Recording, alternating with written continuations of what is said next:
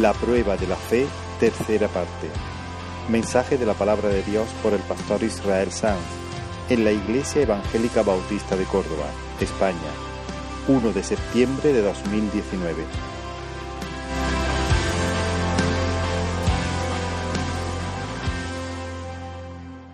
Os invito a abrir la palabra, el capítulo 38 del libro de Job. Estamos en medio de una miniserie basada en el relato histórico de, de Job.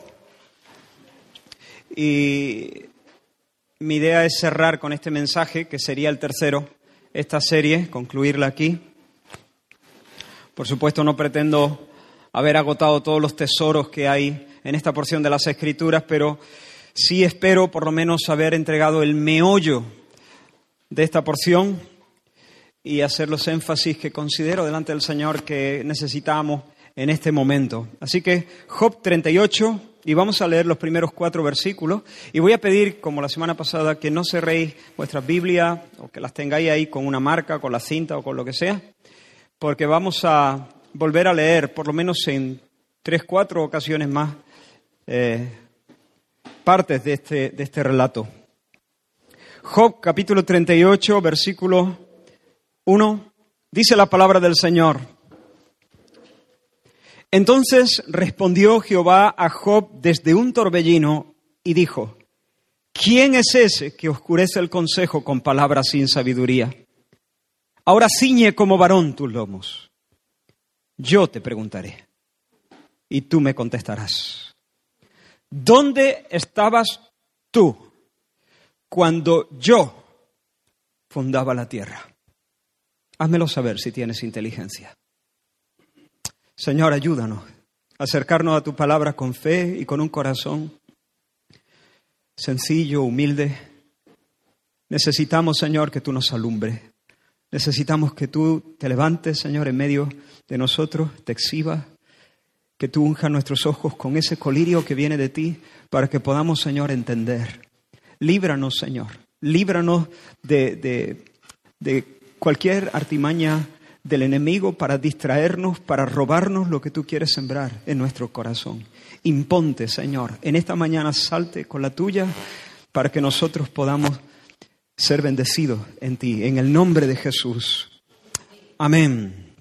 Amén. Déjame recordar durante un momento lo que hemos visto hasta aquí en esta serie. En la tierra de Uz vivía un hombre íntegro, piadoso. Dios mismo, delante de todos los ángeles, da testimonio de él diciendo, él, Job, hace lo correcto, ama lo correcto, odia lo perverso y vive de puntillas delante de mí, considerándome, respetándome y sirviéndome. Y la vida de Job transcurre en ese lugar sin sobresalto, va viento en popa.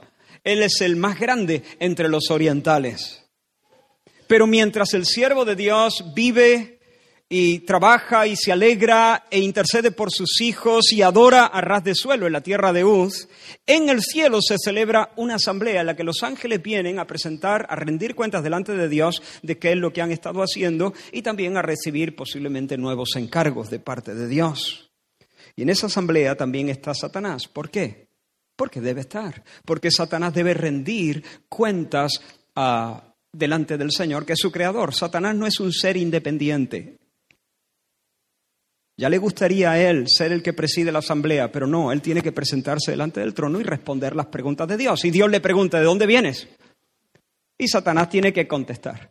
Pero en su contestación, él levanta la barbilla, por así decirlo, con soberbia y le escupe su respuesta como un desafío al Señor. Vengo de andar por la tierra y rodearla. Vengo de dar una vuelta por mis dominios. Vengo de ver cómo van mis negocios. Satanás se jacta de ser el príncipe de este mundo. Satanás básicamente está diciendo, yo soy el gallo de este corral llamado tierra.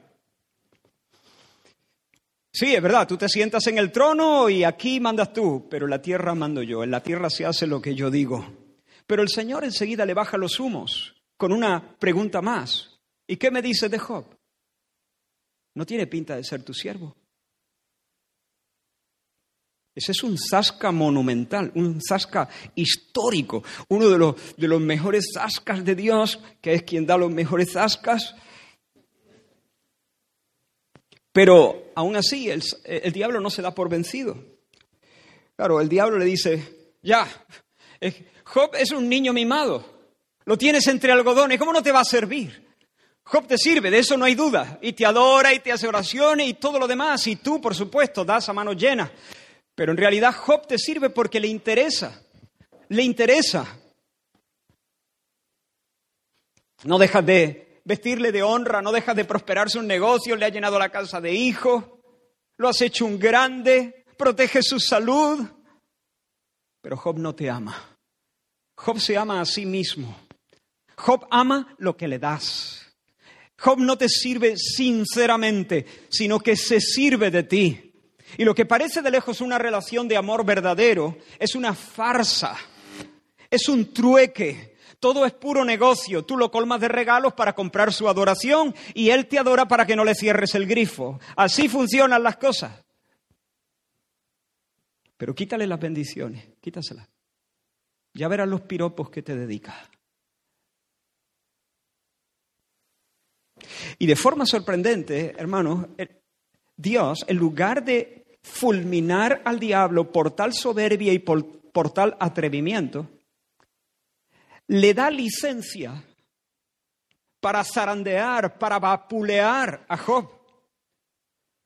Le permite campo para destruir su hacienda y para llevarse por delante a sus seres queridos. Y en dos zarpazos diabólicos, la vida que Job conocía, conocía se hace girones. Los caldeos, los sabeos y el fuego le dejan sin ganado y sin sirvientes. Y luego un viento huracanado derriba la casa donde todos sus hijos estaban celebrando una fiesta. En una misma hora murieron todos bajo los escombros. Y después, a más de esto, una, una sarna maligna, dolorosa, repugnante e incurable llena su cuerpo desde la planta del pie hasta la coronilla. Y para colmo, todo el consuelo que su esposa puede darle es el descanso, es animarle a descansar en la tumba. Muérete, hijo, y descansa ya. Ah, pero una cosita más. Antes de morirme, antes de morirte, maldice a Dios. Maldice a Dios y luego te mueres.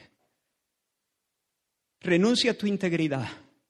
Ya está bien de servirle. ¿De qué sirve? ¿De qué sirve servirle? ¿De qué sirve ser piadoso? ¿De qué sirve separarse del mal? ¿De qué sirve vivir de puntillas? Maldice a Dios y descansa ya en la tumba de una vez. ¿Te das cuenta de que detrás de estas palabras está el diablo, el adversario, disparando todas sus flechas contra el alma de Job? El diablo diciéndole Dios es cruel, no te quiere, si te quisiera no permitiría todas estas cosas maldice su nombre, abandona tu altar, deja ya de adorarle, abandona tu confianza, abandona tu integridad. Hermanos míos, el diablo no está interesado en destruir camellos y bueyes y asnas y ovejas. A él no le interesa arrebatarle a Job su oro, su hacienda o la vida de sus hijos. El diablo no está interesado en eso. El diablo no está interesado en destruir su reputación, el diablo quiere demoler su fe.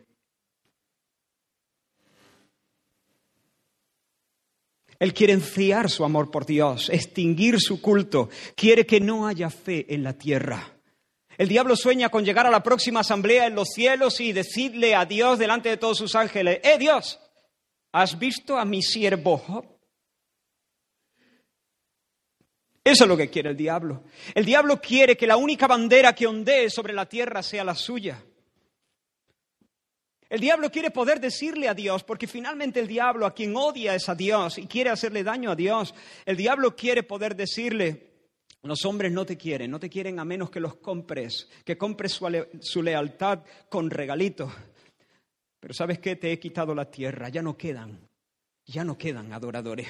Se acabaron los piadosos. Te he quitado la tierra y abortado tu plan entre los hombres. Eso es lo que quiere el diablo. El diablo no está, no, está interesado en tu salud, está interesado en tu fe. Y si toca tu salud, no es para quitarte la salud, es para destruirte la fe. Sin embargo, aunque el mundo de Job voló por los aires, su fe permaneció de pie y dice la palabra de Dios que se postró en tierra y adoró. adoró y dijo, desnudo salí del vientre de mi madre, desnudo volveré. Jehová dio, Jehová quitó, el nombre del Señor sea bendito. Y en todo esto no pecó Job, ni atribuyó a Dios despropósitos, ni caprichos, ni necedades. Aunque Él me matare, dijo en un momento, en Él esperaré. Así que Job está en el polvo, pero está en el polvo venciendo. ¿Por qué? ¿Por qué venciendo si sigue enfermo? ¿Por qué venciendo si sus hijos están bajo tierra? y ya no hay fiesta en sus casas, venciendo. Su esposa parece la portavoz del, del diablo, del infierno. ¿A qué le llama venciendo Israel? ¿A qué le llama victoria?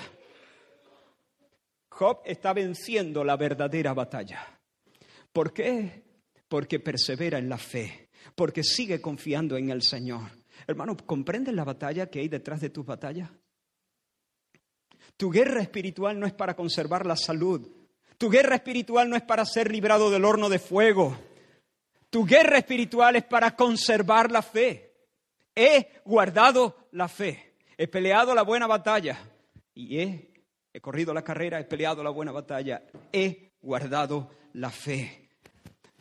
Tu guerra espiritual es para que pase lo que pase, sigas esperando en Dios y así tu amor por Él no se enfríe ni mengue tu servicio y tu lealtad. Y si ese cáncer que tienes te lleva a la tumba, pero mueres en fe, mueres diciendo, como dijo Jesús en la hora de su muerte, Padre, papá, en tus manos encomiendo mi espíritu, tú ganas. Y si tu cónyuge no cambia, nunca, y hace que tu vida duela más que la sarna de Job, pero sufres con paciencia y con fe, y sigues amando a Cristo, tú ganas. Tú ganas. Ahora, por favor, no quiero que nadie piense que Dios pone a Job bajo el rodillo del diablo para ganar una apuesta. Job no está echándose una, o sea, Dios no está echándose una apuesta con el diablo. Dios no juega así con sus criaturas, menos con sus amigos. Lo que pasa es que si bien el diablo tienta a Job para destruir, para demoler su fe. El Señor tiene buenos planes para con Job en medio del zarandeo. El diablo le dice a Dios, déjame que lo vapule, déjame. Y él quiere destruir a Job. Pero Dios dice, vale, pero él no quiere destruir a Job. Él tiene buenos planes y se sirve de las tribulaciones y de, las, eh, y, de los ataques diabólicos para cumplir su plan en su hombre. Satanás tienta para destruir. Nosotros a las mismas circunstancias las solemos llamar tentaciones o pruebas. Muchas veces estamos hablando de la misma circunstancia, pero si viene de parte de Satanás solemos decir tentaciones. Pero desde el ángulo del Señor son pruebas. Y el Señor, Satanás tienta para destruir, Dios prueba para acrisolar la fe, para purificarla, para fortalecerla, madurarla, ensancharla, establecerla, apuntalarla para siempre, de modo que tu vida sea hoy, mañana y por los siglos un testimonio indiscutible de que el Señor reina de que su estandarte permanecerá para siempre sobre la tierra. Y Él reina y Él es amado, no solamente porque Él es un Dios que hace regalos y da bendiciones, sino porque Él es un Dios amable, Él es un Dios adorable. Él es un Dios verdaderamente bueno y generoso. Mira de nuevo al hombre roto, ese hombre al que los niños hacen reverencia, y los mayores también, y ahora se sienta en ceniza, dice la Escritura. El texto que hemos leído nos dice que Job, o sea que el Señor, perdón, respondió a Job. ¿Lo tienes ahí? Dice que respondió. Así que Dios habla, pero Dios habla en respuesta a lo que previamente Job ha dicho. En respuesta exactamente a qué? ¿Qué es lo que Job ha estado diciendo? ¿A qué responde el Señor? ¿A qué argumentos? Y básicamente de la boca de Job han salido dos cosas, quizá algunas más, como algunas declaraciones memorables, pero básicamente en los capítulos que están antes han salido de Job dos, cosas, preguntas, muchas, muchísimas preguntas, y quejas, también bastante, quejas. Ahora, quiero que entendamos bien lo que está pasando. Job no reniega de Dios. Job no abandona su fe, pero el hombre está confuso, reventado, está tocado emocionalmente porque las cosas no le cuadran y quiere que el Señor se las explique. Permitidme que os cuente más o menos con mis palabras cómo se desarrolló la historia. Cada cosa que voy a hacer tiene su está apoyado en el texto bíblico. Luego lo puedes comprobar y leer detenidamente todo el relato. Pero voy a directamente decirlo con mis propias palabras, aunque muchas son textos sacados literalmente de la versión Reina Valera del 60 del libro de Job. Os cuento cómo se desarrolló la, la historia justo antes de esta respuesta de Dios desde la tempestad, desde el torbellino. Job tenía algunos amigos notables, entre ellos tres, Elifaz, el temanita, Bildad, el suita, Sofar, el namatita. Y ellos cuando conocieron la desgracia que había caído sobre Job, se pusieron de acuerdo entre ellos para juntarse y visitarle y acompañarle y alentarle durante un tiempo. Y cuando llegaron cerca de la ciudad y lo miraron de lejos, dice que no le reconocieron. Tan flaco, lleno de úlceras, sentado en ceniza. Hermano, Job era, era Job. Pero cuando vieron a esa casi alimaña sentado, casi confundiéndose con el polvo, no le reconocieron. Y estos tres, y esto lo hicieron muy bien, lloraron a gritos, dice la escritura y echaron polvo sobre sus cabezas, y esta era una expresión común en ese tiempo, para mostrar el dolor íntimo del corazón. Y luego se sentaron ellos también en el polvo. Y ante, abrumados ante esa visión tan, tan apabullante de la desgracia hecha carne, no se atrevieron a abrir su boca. ¿Qué se le puede decir a una persona así? Guardaron silencio ante, ante, ante Job que parecía un espectro durante siete días, sentados en el polvo, habían llorado, habían echado polvo sobre sus cabezas. Por cierto, este podría ser el texto para otro mensaje. Aquí podemos aprender mucho acerca de la amistad. Hasta ahí fueron bien, lo hicieron bien estos tres. De hecho, fue Job el que rompió el silencio y dijo, perezca el día en que yo nací. Maldito sea el día en que yo nací. ¿Por qué no me morí yo en la matriz? ¿Por qué el vientre de mi madre no fue mi ataúd? ¿Por qué se le da vida a los de ánimo amargado? Que vivan los felices. Pero yo no quiero vivir. Estoy amargado, quiero morirme ya. ¿Quién me diera que Dios soltara su mano y acabara conmigo de una vez? Señor, tus manos me hicieron y me formaron y ahora te vuelves y me deshaces esa manera de argumentar, esa queja brotada del el corazón de Job hizo que sus amigos reaccionaran y empezaran a esgrimir argumentos contra Job y en defensa de Dios. Así lo dice uno de ellos. Hablaré en defensa de Dios. Y permitidme resumir sus palabras. De nuevo digo que son con mis palabras, pero diciendo exactamente, he procurado ser fiel a, al, a sus palabras. Básicamente lo que ellos le dicen a Job es, amigo mío, pero ¿qué manera esa es de hablar? ¿Qué forma de hablar es esta?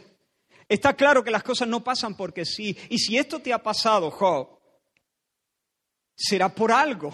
Si Dios te azota, si Dios ha retirado la bendición, si Dios ha quitado la protección, por algo será.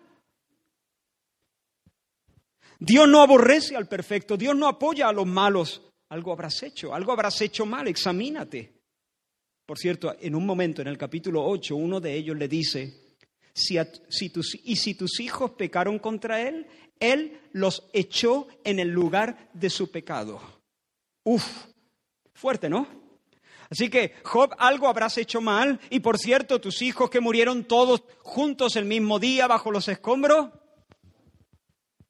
¿Qué quieres que te diga? Si Dios ha hecho que eso suceda, porque Dios es soberano y Él hace lo que quiere, si Dios ha hecho que eso suceda, algún pecado tendría. Él los echó a su lugar. Se lo merecían. Pero no te desesperes, Job, porque Dios castiga, pero no menosprecies su corrección. He aquí bienaventurado el hombre a quien Dios castiga. Seguro que te ha castigado menos de lo que mereces, pero arrepiéntete, arrepiéntete y volverás a ver su sonrisa sobre tu cabeza. Ahora, hermanos, quiero que entendáis esto. Esto es importante para entender el libro de Job. Para los amigos de Job las cuentas están claras. Son así. Si vives como Dios manda, te irá bien tendrás bendición. Si vives como un necio y le das la espalda al Señor, entonces la, la, desgracia caerá sobre ti como un bandido. Al justo le irá bien, al malo le irá mal. Si eres bueno, el Señor te guarda. Si eres malo, el Señor te castiga. Así funcionan las cosas. No respondas, solo en tu mente. ¿Qué piensas? Generalmente eso es así. Tú puedes leer el libro de Proverbios desde el principio hasta el final y esa es la tesis. Si eres bueno, temeroso del Señor, andas como Dios manda, te irá bien. Si eres malo, si eres necio, si desoyes a Dios, si te rebelas con Él, te irá mal. Por eso el libro de Proverbios hay que leerlo junto con el libro de Job. Porque el libro de Proverbios habla de cómo suelen ser las cosas en el mundo de Dios. Pero hay excepciones. Y estas son las cosas que no entendían Elifaz, Bildad y Sofar. Tampoco Job. Tampoco Job terminaba de, de entender todo esto. La visión de Elifaz y de Sofar y de Bildad y de Job también era como la visión de Proverbio. Las cuentas son así, así, así es la regla de tres. Y en la teología de estos consejeros no cabían excepciones. En, la visión que ellos tenían de su mundo, no había lugar para que el justo sufriera sin causa, sin que Dios entonces fuese injusto. Si el justo sufre sin causa, entonces estamos de alguna forma culpando a Dios de injusticia. ¿Me entendéis hasta aquí? Así que ellos, como no estaban dispuestos a admitir que Dios no fuese justo, Dios siempre gobierna su mundo con perfecta equidad, por tanto insistían, Job tiene que tener pecado. Job está recibiendo lo que merece, ni siquiera eso, seguro que está recibiendo menos de lo que merece, porque Dios no solo es justo, también es bondadoso y misericordioso. Y Job, por su parte, que también entiende esta ley de la siembra y la cosecha,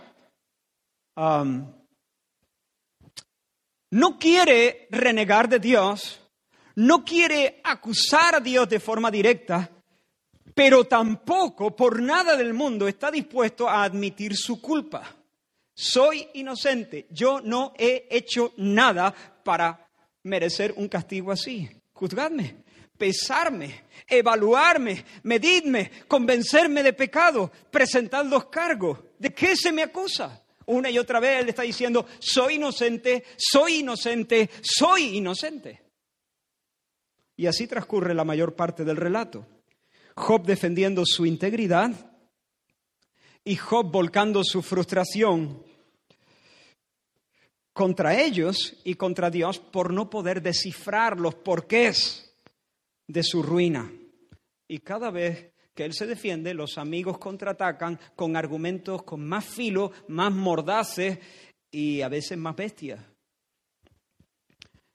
En algunos momentos llegan a decirle básicamente, no, si va a resultar que tú eres un ser puro, inocente, inmaculado, y es Dios el que se le ha ido la cabeza, el que está desvariando. Venga ya, no escondas más tu pecado, suéltalo, suéltalo. Abre tu corazón, dilo. Dilo que algo tiene que haber. Tú sabrás bien lo que habrás hecho. Job básicamente le dice que me dejéis en paz, que me dejéis en paz, que yo me quiero morir ya. La noche taladra mis huesos. y los dolores que me roen no reposan. Amigos, que no soy de piedra, dejadme que me desahogue. Dejadme que le dé rienda suelta a mi queja. Yo sé que Dios es todopoderoso y soberano. Yo sé que en su mano está el alma de todo viviente. Por eso quiero hablar con Él. Quiero hablar con Él, no con vosotros. Vosotros no entendéis, sois un cero a la izquierda. Vuestros argumentos son refranes de ceniza. Tened compasión y hacerme el favor de no darme mal la chapa con vuestras palabras. Yo quiero razonar con Dios. Yo quisiera tenerle delante de mí y decirle, Señor, no me condene. Explícame por qué contiende conmigo. Y estoy seguro de que si Él me pusiera en su balanza, estoy seguro de que si Él me dejara argumentar a mi favor y defender mi causa, tendría que admitir mi integridad. Él conoce mi camino, me probaría y yo saldría como oro. Mis pies han seguido sus pisadas, guardé las palabras de su boca más que mi comida. Pero ya veis, Dios está lejos, se esconde, me esquiva, por momentos pienso que se burla, que se divierte. Me ha sentenciado, me quebrantó de quebranto en quebranto y parece que no le importo. ¿Quién me diera saber dónde está su silla? ¿Quién me diera saber cómo hallarle? Yo iría hasta allí, hasta su trono, llenaría mi boca de argumentos que no me faltan. Dios, no mires para otro lado. Dame audiencia, Dios, dame audiencia, hazme entender mi transgresión. ¿Por qué escondes tu rostro y me cuentas por tu enemigo? Yo libraba al pobre que clamaba. Yo era padre al huérfano. Yo era ojos al ciego. Yo era pie al cojo. Yo ayudaba a los menesterosos. Yo quebrantaba los colmillos del inicuo. Y los consejeros siguen intentando hacerle ver a Job, Job, si sigue exculpándote, si sigue justificándote a ti de manera indirecta, vas a culpar, a estar culpando a Dios de injusticia. Y Job sigue diciendo que él es inocente, que venga Dios y se defienda, que venga Dios y que me lo explique, que me diga cómo se arma este rompecabezas porque, insisto, soy inocente. Él no está diciendo que Él está sin pecado. Él dice que Él no ha hecho nada para que esa desgracia venga. Eso no puede ser un castigo de Dios. Yo no voy a discutir, dice Job, los, los, derechos de Dios. Yo sé que Él tiene derecho de hacer lo que quiera, cuando quiera y como quiera, pero mi queja es que me está despedazando sin darme ninguna razón. Y los consejeros agotan sus argumentos. Job ya queda exhausto, ni siquiera responde al último de los discursos, muy largo. Y al dolor de la pérdida de sus hijos y de su hacienda y de sus sirvientes y de su honra, al dolor del tormento de la enfermedad, se suma la censura ahora de los consejeros, de los sabios, de los espirituales. Y ese consejo cae como una manta de palos sobre la sobre la espalda de Job. Entonces, mientras el diablo espera que Job reúna las fuerzas que le quedan para lanzar maldiciones contra esos tres, y contra su esposa, y contra la vida, y contra Dios mismo, entonces, en ese momento de tensión, mientras el diablo tal vez está esperando que de un momento al otro el hombre, la integridad del hombre termine de quebrarse, en ese momento, el texto que hemos leído, entonces respondió Jehová. Entonces respondió Jehová. Gloria a Dios, hermano. Gloria a Dios. Esta es una de las partes más ah, sorprendentes y emocionantes del relato. Resulta que Dios no estaba lejos. Resulta que Dios no se esconde, que Dios no es esquivo, que Dios está cerca. A veces calla, pero siempre cerca. Y siempre espera para tener misericordia. Y nunca llega tarde. Dios no apaga el pábilo que humea. Dios no rompe la caña quebrada. Dios no abandona a los suyos, sino que a, su debido tiempo los visita con nuevas misericordias. Dios entra en escena, aunque siempre estuvo presente y conversa con Job. Por lo tanto, nosotros podemos decir, ¿por qué te abates, oh alma mía? ¿Y por qué te turbas dentro de mí? Espera, alma mía, en Dios, porque aún he de alabarle. Dios no va a llegar tarde. ¿Y cómo responde Job? Y aquí se pone esto interesante. ¿Cómo responde Job, perdón, Dios, a todo lo que Job ha estado diciendo? Yo me atrevo a decir, hermanos, que si entendemos la esencia del mensaje divino en este encuentro, tendremos la clave para sufrir y no perder la fe, para permanecer firmes y llenos de esperanza en medio de cualquier tribulación. Es más, si entendemos lo que va a pasar ahora, tendremos la clave para cantar en medio de la noche. No estoy exagerando. Lo creo de todo corazón. Veamos la respuesta de, de, Dios. Espero no confundir demasiado Job y Dios porque son... Um, leo de nuevo el texto. Entonces respondió Jehová a Job desde un torbellino y dijo, ¿quién es ese que oscurece el consejo con palabras sin sabiduría? Ciñe como varón tus lomos. Yo te preguntaré y tú me contestarás. ¿Dónde estabas tú cuando yo fundaba la tierra. Házmelo saber si tienes inteligencia. no sé si puedo tener un poco de agua. Creo que hoy he cantado muy fuerte.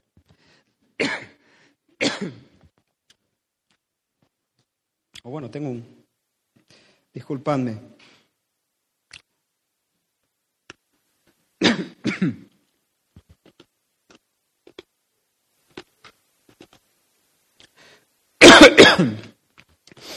Básicamente, lo que, lo que Dios está diciendo a su hombre es, venga, que dé, un, que dé un paso al frente el que está hablando de lo que no tiene ni idea. ¿Quién es el que oscurece el consejo con palabras sin sabiduría? ¿Quién es el que está hablando sin saber, sin conocer? Por supuesto, Dios se refiere a Job. Job es el que está oscureciendo el consejo. En otras palabras, sigo poniendo mis propias palabras, pero respetando el texto bíblico. ¿Quién eres tú para cuestionar mi providencia? Perdonadme. Gracias.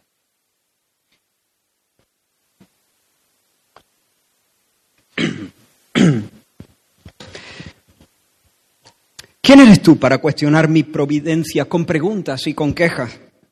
Ven, súbete al ring conmigo, ponte los guantes. La reina Valera, la reina Valera dice, ¿dónde lo tengo? Ciñe como varón tus lomos. La nueva versión internacional dice, prepárate para hacerme frente. Yo lo voy a decir con estas palabras, súbete al ring y ponte los guantes. Ponte en tu esquina. Vamos a pelear. ¿Tú querías un cara a cara? Tendrás un cara a cara. Ahora voy a ser yo el que haga las preguntas. Yo te voy a preguntar, tú me vas a contestar. ¿Dónde estabas tú cuando yo fundaba la tierra? Habla, si es que sabes tanto. ¿Cuánto mide? ¿Cómo se sostiene? ¿Conoces los fondos marinos? ¿Cómo se produce la lluvia? ¿Conoces los secretos del granizo? ¿No lo sabes? ¿No sabes todas estas cosas? ¿Con lo grande que eres? En un momento dado Dios le dice eso. Ya, tú ya por entonces habrías nacido, ¿no? Con lo grande que eres, ¿no sabes decirme esas cosas? Job, mira las constelaciones. ¿Acaso es tu poder el que mantiene juntas las estrellas de la osa mayor?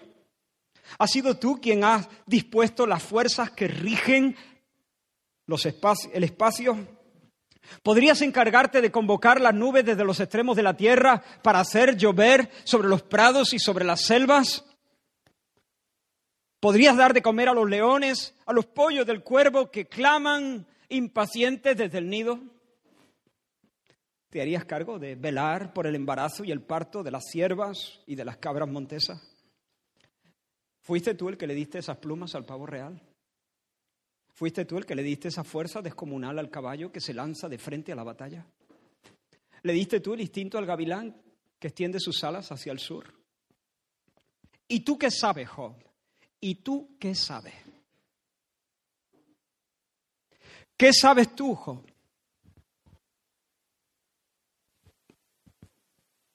Ni sabes ni puedes. Desconoces los misterios más sencillos. Te quedas pasmado ante lo básico. ¿Y quieres que yo te dé explicaciones de tu sufrimiento y de mi providencia? ¿Quieres que yo te dé explicaciones de los pasos y de mis caminos? ¿Quieres medir el abismo insondable de mi sabiduría con una cuarta? Estás aprendiendo, Job, a sumar y a restar. ¿Y quieres que te hable de, la, de, álgebra homológica? Segunda lectura. Vamos al capítulo 40. Y vamos a leer del 1 al 9. Y dice la escritura, además respondió Jehová a Job y dijo, ¿es sabiduría contender con el omnipotente? El que disputa con Dios, responda esto. Entonces respondió Job a Jehová y dijo, es aquí que yo soy vil, ¿qué te responderé? Mi mano pongo sobre mi boca, una vez hablé, mas no responderé, aún dos veces, mas no volveré a hablar. Respondió Jehová a Job desde el torbellino y dijo, ciñe ahora como varón tus lomos. Yo te preguntaré y tú me responderás. ¿Invalidarás tú también mi juicio? ¿Me condenarás a mí para justificarte tú? ¿Tienes tú un brazo como el de Dios y truenas con voz como la suya? En otras palabras, ¿a ti, Job, te parece sabio pelearte conmigo? ¿Te parece bien discutir conmigo? Oh, no, no, no, Señor, no es sabio, es tonto, es tonto, es pura necedad y disparate. Pero ¿quién me ha creído que soy? Dijo Job, con mis palabras. Yo soy de ayer, estoy en pañales, Dios. Yo no podría entender ni la primera línea de tus explicaciones, pero ¿qué he hecho? Apenas logro ver lo que está delante de mi cara. Apenas puedo conectar un par de pensamientos y ahora me doy cuenta. ¿Cómo voy a enterarme del entramado maravilloso de la vida? Y de tu providencia. Es demasiado complejo, es demasiado maravilloso para mí. Desde mi posición es absolutamente indescifrable. Me callo, Señor, me callo. Qué poca cosa soy. Prefiero darme un punto en la boca. Ya no vuelvo a hablar. ¿Te das cuenta? Job está noqueado sobre la lona por usar este símil. El Señor le ha descoyuntado el muslo. Me acuerdo de Jacob en el, en el vado de Jaboc. Job sabe que no sabe, Job sabe que no puede, Job sabe que es pequeño, Job sabe que no controla. La vida está llena de misterios y la gran lección que debe empezar, a, o la primera lección que debe aprender es la distancia infinita que existe entre Dios que habita la eternidad y Él que es una criatura embutida en el tiempo. Pero Dios no ha terminado. Dios le dice, levántate y vuelve a tu esquina. Seguimos peleando. Tengo algunas preguntas más. O tiro la toalla, Señor, no. Seguimos peleando.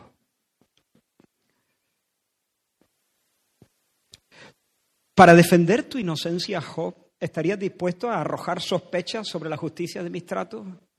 ¿Me harás quedar mal a mí para justificarte tú, para quedar tú bien? A ver, enséñame tu músculo, Job. Alza tu voz de mando, a ver si truena como la mía. Vamos, demuestra el campeón que hay en ti, Job. Cúbrete de gloria. Engalánate, lúcete, exhibe tu majestad, Job. Vamos a ver, Job. ¿Tú serías capaz de horadarle la nariz a Behemoth? Animales mitológicos. Algunos lo dicen que, está, que este animal hace referencia al hipopótamo.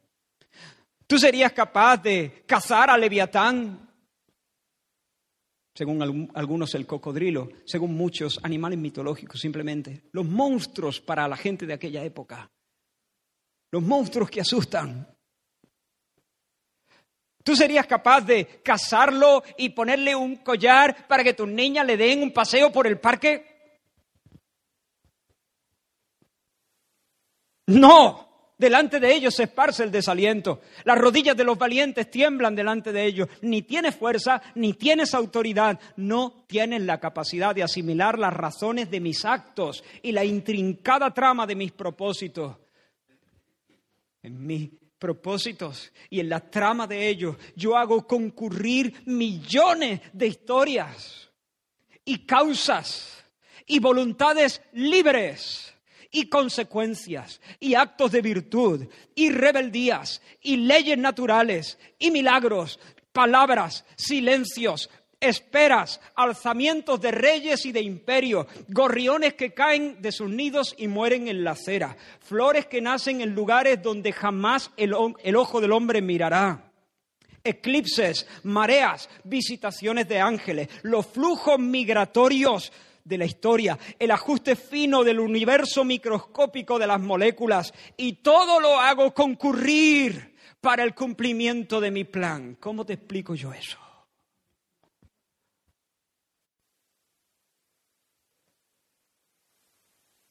Vamos a ver, Job, déjame hacer mi trabajo.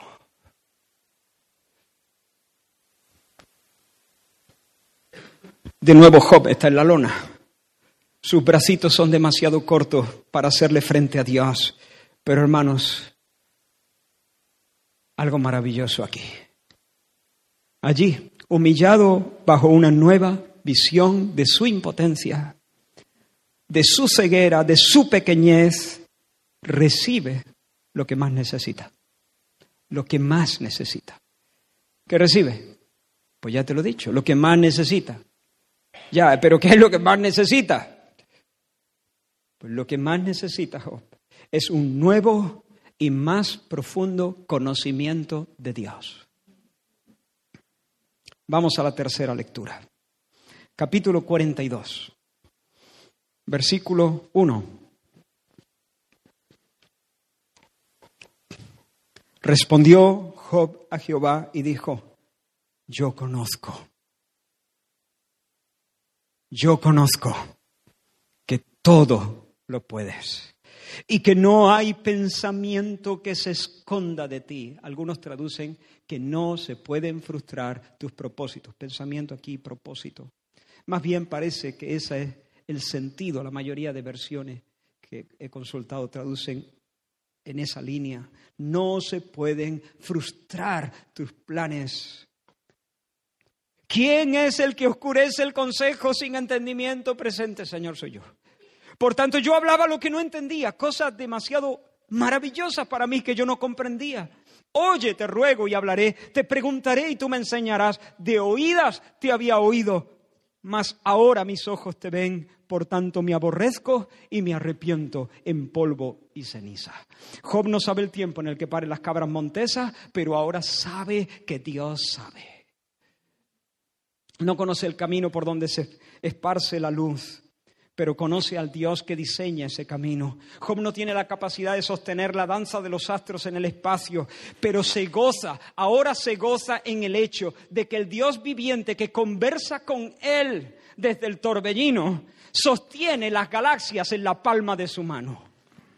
Job no conoce los porqués de su sufrimiento, pero ¿qué importa? Ya, ya no importa, ya no importa, ya no necesita entender. Le basta con saber que el Señor que conoce el secreto del granizo tiene músculo y tiene autoridad para hacer que Behemoth y Leviatán jueguen a sus pies como cachorros. Dios tiene las riendas de la historia en sus manos. Hermanos, cuando Dios apabulló a Job con sus preguntas, no quería hundirlo, no quería hundirlo, quería levantarlo quería elevarlo, quería salvarlo, quería curarlo, quería fortificarlo. Porque mientras el hombre roto quiso entender y cuadrar las cosas y atar los cabos sueltos y armar el rompecabezas, mientras hizo eso perdió la paz y perdió el equilibrio. Hermano, Job no necesitaba, no necesitaba conocer el misterio de la prueba. Job no, necesitaba saber el porqué de sus angustias y sus dolores. Lo que él necesitaba era saber que Dios los conoce y que en su amor y en su justicia los orquesta para bien. Necesitaba confiar en que Dios hace bien su trabajo. Mil preguntas bullían en el alma de ese hombre. ¿Por qué Dios me despedaza? ¿Por qué estoy, estaré sufriendo por mis pecados? ¿Por qué Dios parece que me ignora? ¿Tendré alivio en algún momento? ¿Se va a pasar esto? Pero date cuenta de una cosa interesantísima, crucial. Dios no se acerca a él revelándole las respuestas a sus preguntas. Ni una sola de las preguntas de Job tuvo respuesta.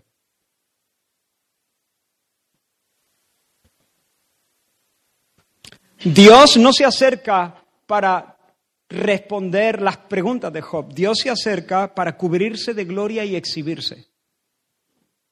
Dios se acerca para lucirse. ¿Por qué? Porque eso era lo que necesitaba Job. Satanás había dicho que Job vivía delante de Dios no por amor, sino por puro interés personal.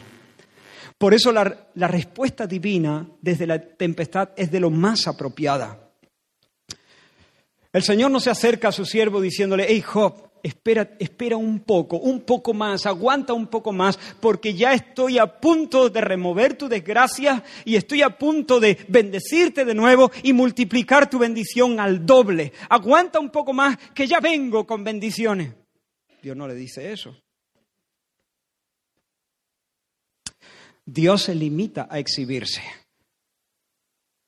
a desplegar su majestad, sus perfecciones. Dios no trae nada en las manos. Cuando Dios viene, no trae nada en las manos. Dios viene con las manos vacías. Se trae Él. Dios no porta un regalo de sanidad. Dios no trae en la mano un regalo de prosperidad económica. Dios no trae a Job la promesa de cambiarle la mente y el ánimo a su esposa. Dios no dice, Job, tranquilo, que te los quito a estos tres de en medio. Les voy a ensanchar el corazón para que te comprendan y te honren por fin. Dios no promete alivio alguno. Dios tan solo se luce. Se luce. Habla de sí mismo, habla de su poder, de su autoridad, de sus derechos, de su sabiduría, de su supremacía, de sus hazañas. ¿Recuerdas cuando Moisés le dijo a Dios, Señor, quiero ver tu gloria? El Señor le dio la promesa, yo pasaré delante de ti mostrándote todo mi bien. Y mira lo que sigue diciendo. Yo haré pasar todo mi bien delante de tu rostro y proclamaré el nombre de Jehová delante de ti. Y más adelante dice que pasando Jehová por delante de Moisés, proclamó el Señor estas palabras. Jehová, Jehová, fuerte, misericordioso, piadoso, tardo para la ira, grande en misericordia y verdad. Jehová, Jehová, fuerte, misericordioso, piadoso, tardo para la ira, grande en misericordia y verdad. Jehová, Jehová, fuerte. ¿Entiende? Yo haré pasar delante de mí todo mi bien. Y Dios no vino y le dijo, Moisés, dame la mano, te voy a llevar a la cámara de mis tesoros. Tengo por aquí un cofre lleno de bendiciones ricas y carísimas. No. Dios mismo en la sala del tesoro. Yo haré pasar delante de ti todo mi bien. ¿Y qué hace Dios? Gritar su nombre. Decir quién es. Mostrarse. Lucirse. La gloria de Dios no radica en algo que Él posee, sino en algo que Él mismo es desde la eternidad hasta la eternidad. Cuando Dios pronuncia su nombre en nuestra lengua de modo que podamos entenderle, aunque siempre seguirá siendo inabarcable, Él nos concede la mayor de las gracias. Nos muestra cuando Dios pronuncia su nombre las fuentes de la vida eterna, porque esta es la vida eterna. ¿Cuál? Que te conozcan a ti y a Jesucristo, a quien has enviado. Dime tu nombre, Dios, dime tu nombre. Exhíbete, dime quién eres, muéstrame tus perfecciones. Dime tu nombre. No quiero, Señor, luego tú puedes añadir si quieres bendiciones, pero la necesidad más grande que yo tengo, la necesidad más grande de Job y la necesidad más grande tuya, es que Dios se acerque y te diga su nombre y te muestre quién es Él y te dé una visión de su naturaleza, de sus perfecciones. En el océano infinito de su nombre brillan como perlas sus atributos. Y eso, eso es el pan y el vino de la buena vida. Ese es el pan y el vino de la buena vida, de la vida abundante, de la vida eterna. Dios no trae regalos, Él, Él, Él es el regalo. Dios no trae respuestas, Él es la respuesta. Hermano, si Dios, si Dios no es amable para Job, cuando se presenta con las manos vacías, entonces Satanás tiene razón. Si Job hubiese dicho, muy bien, Dios, maravilloso, tú conoces el tiempo en el que paren las cabras montesas, los secretos del granizo, le das órdenes al, al rayo, controlas el volumen de los truenos, todo lo demás, muy bien, fantástico, maravilloso, genial, estoy disfrutándolo mucho. ¿Y ahora qué bendiciones me trae? Si Job hubiese dicho eso, Satanás hubiese reído. Ya he dicho que los demonios no saben reír. Pero, ¿me entendéis? ¿No? Hubiese imitado una risa fea y diabólica porque se hubiese salido con la suya. Pero Dios no trajo regalos. Su respuesta estaba adecuada perfectamente a la prueba. Si Dios no es admirable en sí mismo por lo que es, y no por lo que da, entonces Satanás tiene razón. Dios entonces no sería el objeto de los afectos de Job, sino el canal por el que Job recibe lo que más quiere. Pero cuando este hombre roto asistió al despliegue de la gloria de Dios, quedó satisfecho como un bebé recién comido. Desconozco la mayoría de las cosas, pero conozco Conozco, Señor, que todo lo puede. Conozco que todo lo sabe. Conozco que no se pueden frustrar tus propósitos. Conozco que eres capaz de llevar adelante todos tus proyectos, que ningún plan es irrealizable para ti. Conozco que para ti no hay barrera, ni contratiempo, ni desgraciados accidentes. Conozco que la adversidad en tu mano forma parte de, de tus providencias y cumple la función que le que le asignaste antes de echar a andar la rueda de la creación. Oh Señor, yo había escuchado un rumor de ti, había escuchado algo de ti, pero ahora te estoy viendo cara a cara. Te conocía de forma superficial, por eso hablaba sin saber. Me retracto, Señor. Lo retiro, retiro lo dicho. Ahora te conozco mejor y me humillo feliz bajo tu mano poderosa. Si Job hubiese conocido el libro de Habacuc, que no lo conoció, hubiese dicho seguramente en este punto, Señor, me uno a mi hermano Habacuc para decirte, aunque la higuera no florezca, ni en las vides haya fruto, aunque falte el producto del, del, olivo, y los labrados no den mantenimiento, y las ovejas sean quitadas de la majada, y no haya vacas en los corrales, y no, y, no vuelvan a nacerme hijos, y mi esposa me apedree con sus palabras, y mis consejeros echen aceite, echen sal y vinagre en mis heridas. Con todo, yo me alegraré en Jehová y me gozaré en el Dios de mi salvación. El Señor es mi fortaleza, el cual hace mis pies como de sierva y me hace estar firme en mis alturas. Hermanos, nosotros creemos que necesitamos entender, pero en verdad lo único que necesitamos entender es que no necesitamos entender. Necesitamos confiar, confiar. Si, si conocemos, perdón, si conocemos a Dios, podemos desconocer un millón de cosas sin que eso nos inquiete demasiado. Podemos descansar y vivir sin saber cómo encajar las piezas. Tal vez hay personas aquí que como Job han dicho o han pensado, Señor, yo quiero entender, hazme entender, dame tus razones, que venga Dios y me lo explique. Pero Dios muchas veces, muchas, la mayoría se niega a darnos explicaciones porque en realidad no es lo que necesitamos. Lo que más necesitamos es darnos cuenta de que el que va al volante es Dios. Hay personas que no, se pueden dormir en el asiento del copiloto. Imposible. Se ponen en el asiento del copiloto, del copiloto miran de reojillo al conductor. ¿Tú vas bien? Va bien, ¿no? Va bien. ¿Quieres que te hable? voy bien.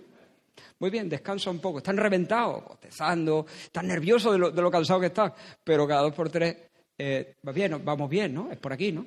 Por aquí. Tranquilo. Voy bien, no tengo sueño. Sé la ruta. Hago todos los días este camino. Tranquilo, duérmete, duérmete un rato. Pero imposible. No se duermen, no se relajan, porque no se fían. Y, algunos de ellos tienen razón, porque es que los conductores a veces somos muy despistados, pero, pero hermanos, lo que, lo que debemos entender es que en la vida el que va al volante es Dios. Escucha, Job. Duérmete, duérmete un rato, no pasa nada. Dios conoce la ruta, Dios no se duerme, Dios no se cansa, Dios no titubea, Dios tiene un perfecto control sobre todas las cosas y todas las contingencias. Todas las contingencias. Podemos dormir sin sobresaltos en el asiento del copiloto. En medio de la tragedia podemos confiar en la integridad del carácter de Dios, en la fuerza de su mano, en la sabiduría suya, su justicia, su cuidado providencial. Última lectura, cuarta lectura. No sé si es la última, estamos terminando, pero... Job 42, a partir del versículo 7. Y aconteció que después que habló Jehová estas palabras a Job, Jehová dijo a Elifaz de Manita, mi ira se encendió contra ti y tus dos compañeros, porque no habéis hablado de mí lo recto como mi siervo Job. Ahora pues tomaos siete becerros y siete carneros e id a mi siervo Job y ofreced holocausto por vosotros, y mi siervo Job orará por vosotros, porque de cierto a él atenderé para no trataros afrentosamente, por cuanto no habéis hablado de mí con rectitud como mi siervo Job. Fueron pues Elifaz, Temanita, Bildad, el Suita y Sofar, Namatita, e hicieron como Jehová les dijo, y Jehová aceptó la oración de Job. De repente Dios parece abrir un paréntesis en su trato con Job y comienza a tratar con sus amigos, los tres consejeros.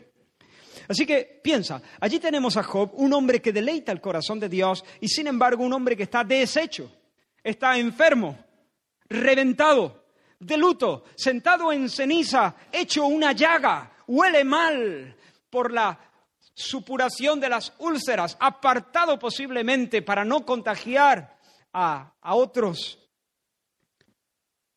y Dios se acerca y no lo sana, sino que lo envía. Lo pone a currar. Estamos ante la prueba del algodón. Esa es la piedra de toque que prueba la calidad del amor de Job por Dios. ¿Recuerdas cuando Jesús le dijo a Pedro, Pedro, ¿me amas? Sí, Señor, te quiero mucho. Pastorea mis ovejas. Hola. Y aquí Dios le dice a Job, Job, ora por ello, intercede, te mando a la misión. Y yo supongo que aquí el diablo intentó apurar la última de sus opciones. No lo dice el, texto bíblico, pero si yo conozco un poco cómo se las gasta el enemigo de nuestras almas, entonces yo imagino al diablo volando raudo, poniéndose detrás de la oreja eh, de ese hombre y diciéndole, vamos, lo que faltaba, lo que faltaba, primero te arruina y ahora te envía a la brecha para servir a los que te acosan ni responde a tus preguntas, ni cambia a tu esposa, ni te sana, y encima pone sobre tus hombros una carga por eso. Pero ¿qué clase de Dios es ese? Maldícelo. Vale, no lo maldiga, pero por lo menos no le sirva hasta que no te sane, que te, que te dé tregua, que te deje respirar, por lo menos. ¿Y por ti quién ora, Vamos a ver. ¿A ti quién te cuida? ¿De ti quién se preocupa? ¿A ti quién te llama? ¿Por quién ora, quién ora por ti? Pero bueno, Dios no se da cuenta que está a punto de colapsarte. Esto me parece muy fuerte, Job. Además, estos no saben tanto de Dios. No saben tanto de Dios, se lo saben todo.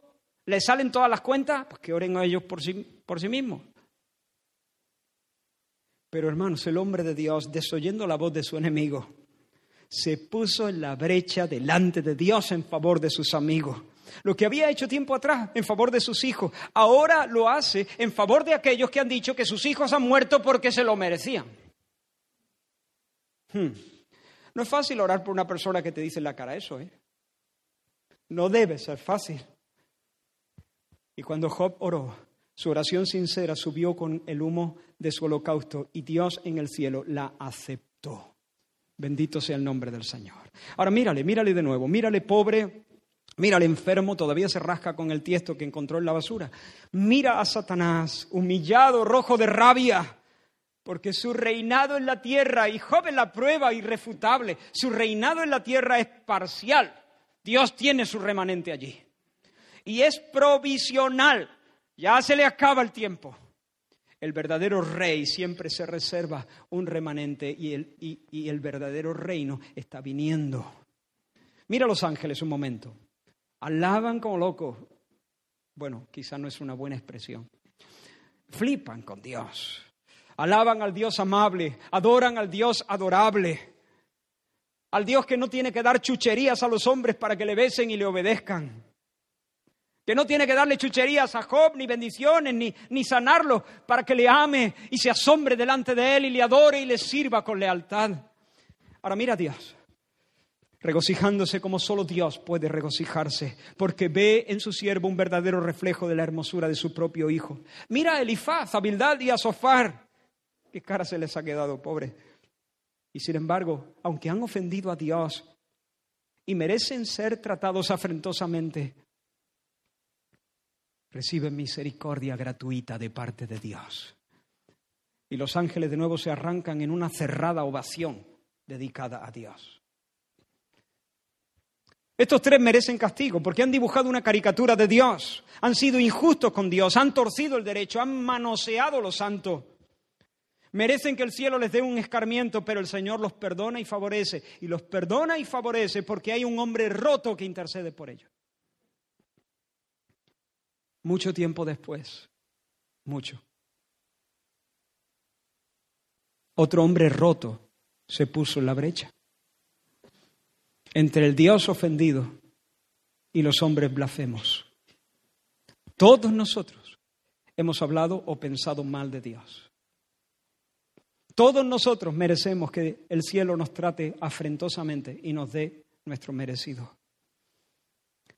Pero un inocente, roto, el hombre roto con mayúsculas, Jesucristo, fue quebrantado sin causa y fue desamparado en la cruz.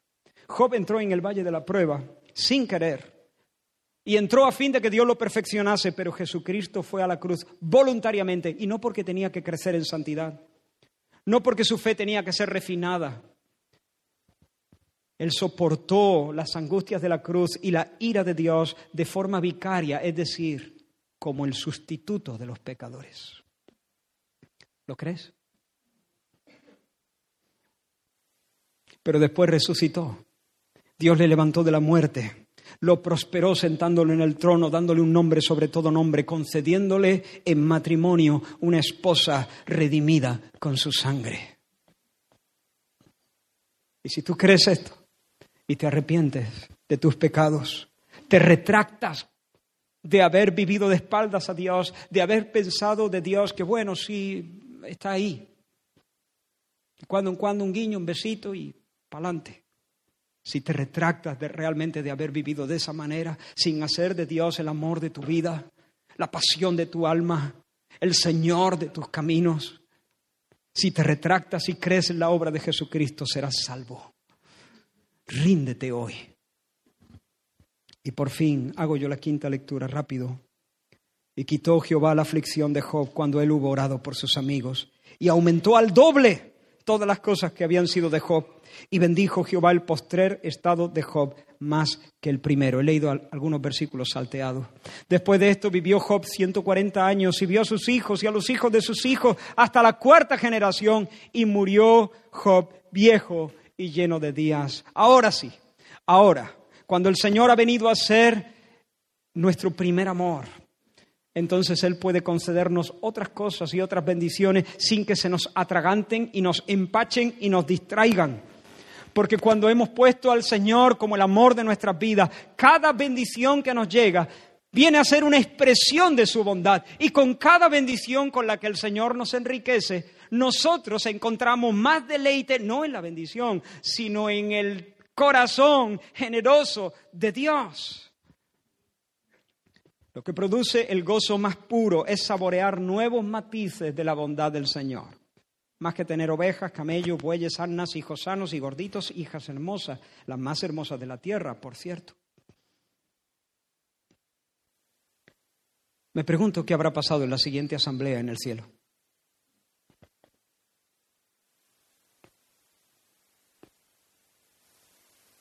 ¿De dónde viene Satanás? Mm.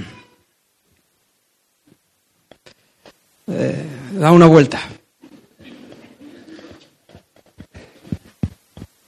¿Has visto a mi siervo? ¿Y ahora qué? Como una piedra enmudece, porque ya no puede decir, lo tienes mimado. Ahora Dios puede decir, mira, él es un varón perfecto y recto, temeroso de Dios, apartado del mal y porque me da la gana, rico. Eso es lo que hay. Hermanos, termino. Quizá alguno de vosotros está en medio de la tribulación y de la prueba. Duérmete un rato, no importa. No necesitas entender todas las cosas. No necesitamos. De hecho, no podemos entenderla. Y a veces Dios nos da medicina fuerte, medicina fuerte, como a Job. Prepárate para hacerme frente. Pero qué bien. Cuando vayamos al cielo, tú le preguntas a Job, Job, ¿cómo te vino esa manta de, de pregunta que el Señor te dedicó? ¿Cómo te sentó que Dios te acorralara y te tumbara dos veces? Y Job te va a decir lo que ya sabe. Me salvó la vida. Me salvó la vida Dios. Me, me dio descanso. Pude descansar. Pude dormirme. Estaba a punto de colapsar. Y aunque seguí enfermo, y aunque seguí sin hijos, ya era otro hombre. Ya era otro hombre.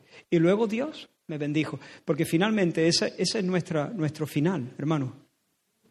Quizás no aquí en la tierra, pero sí en la nueva tierra.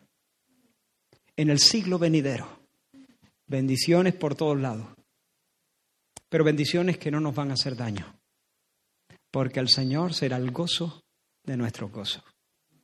Vamos a orar, vamos a terminar aquí. Gracias, Señor. Gracias, Señor. Gracias, Señor. Señor, cada uno de nosotros necesitamos verte en tu hermosura, en tu poder. Y nosotros no tenemos manera de hacerlo, a menos que tú te acerques y abras nuestros ojos una vez más. Hazlo, Señor. Despierta un deseo grande en nuestras vidas de, ver tu gloria. Despierta nuestra oración y nuestro clamor. Eh, provoca en nosotros sed de ti. Y luego, Señor, acércate. No escondas tu rostro de nosotros. Mi corazón ha dicho de ti, buscad mi rostro. Tu rostro buscaré. Oh Dios, no escondas tu rostro de mí. Señor, sálvanos con una visión de tu majestad. Especialmente ahora pedimos por aquellos, Señor, que están pasando por pruebas intensas, por enfermedades que humillan el cuerpo. Señor, que no les falte la fe. Y que tú, Señor, con, un vistazo, Señor, de tu rostro, despierte, Señor, un canto de fe en sus corazones. Sea que sane o que no sane, sea que haya fruto en la higuera o no. Que tú, Señor, seas su fortaleza y que ellos se gocen en el Dios de su salvación. Y prepáranos a todos, porque esta es la copa de la que todos tendremos que beber, antes o después. Prepáranos, Señor. Enséñanos a ser una iglesia de fe, hombres y mujeres de fe verdadera. Enséñanos, Señor, a adorarte, porque tú eres adorable. En el nombre de Jesús. Amén. Fija tus ojos en Cristo, tan lleno de gracia y amor. Y lo terrenal